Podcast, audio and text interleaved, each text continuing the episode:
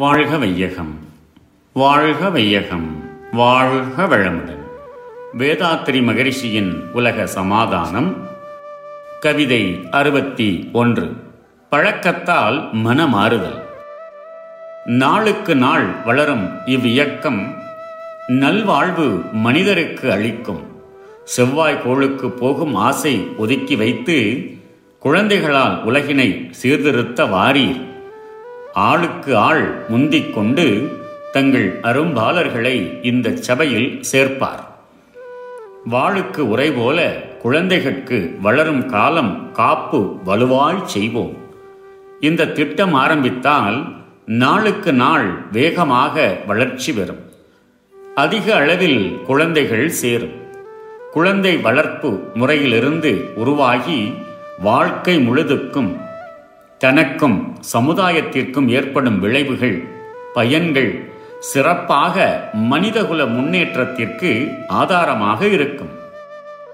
பூமியிலிருந்து செவ்வாய் கிரகத்திற்கு போக வேண்டும் என்ற ஆசையையும் திட்டத்தையும் சில காலம் ஒதுக்கி வைத்து மனித இனத்திற்கு உயர்தர வாழ்வழித்து அனைவரும் அன்பாகவும் ஆனந்தமாகவும் வாழ அடிப்படையாக உடனே தேவையாக உள்ள குழந்தைகளை வளர்க்கும் திட்டத்தை ஆரம்பிக்க அமுல் நடத்த உங்கள் சேவையை பயன்படுத்த வாருங்கள் என்று அகில உலக அறிஞர்களையும் அழைக்கிறேன்.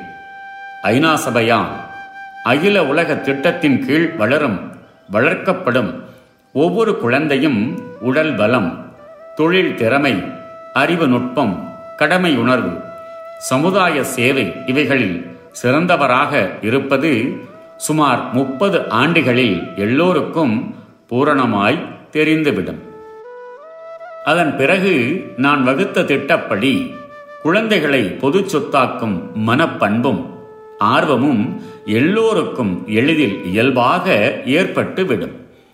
வர வர ஒருவர் தான் பெற்ற குழந்தைகளை சொந்தம் என்று பாராட்டுவதும் தன் விருப்பப்படி வளர்ப்பதும் பரிகசிக்கப்படும் பழிக்கப்படும் நிலைக்கு வந்துவிடும். இந்நிலை வரும் வரையில் பலாத்கார முறையில் குழந்தைகளை பொது சொத்தாக்க முயற்சி செய்யக்கூடாது. இதற்கு வேண்டிய பொருளாதார வசதிக்கு அகில உலகத்திலும் உள்ள செல்வந்தர்களுக்கு போடும் மரண வரியிலிருந்து தேவைக்கேற்றபடி ஒவ்வொரு நாடும் பங்கீடு பெற்று நடத்த வேண்டும்.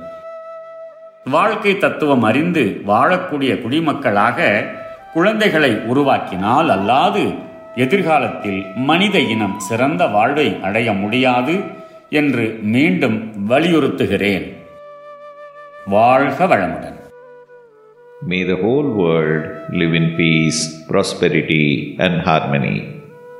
World Peace by Yogiraj Sri Vedatri Maharishi. Poem 61 Mental Change by Habit. In this age of enlightenment, slowly all families will come forward to send their children to the school of world citizenship. Generally, the life without attachment and less problems will be liked by all. Millions of families can be relieved of the burden of raising their children and educating them. Equality among men will automatically bloom. In the present system, only parents are raising their children.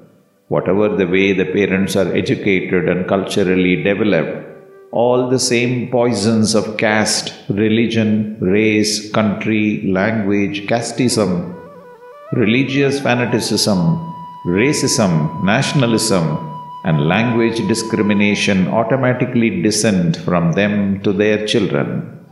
In a reformed system, all children will be raised and educated by experts in hygiene, psychology, economics, and social service with all facilities to learn modern scientific technology, three popular languages, the philosophy of nature, and good moral behavior.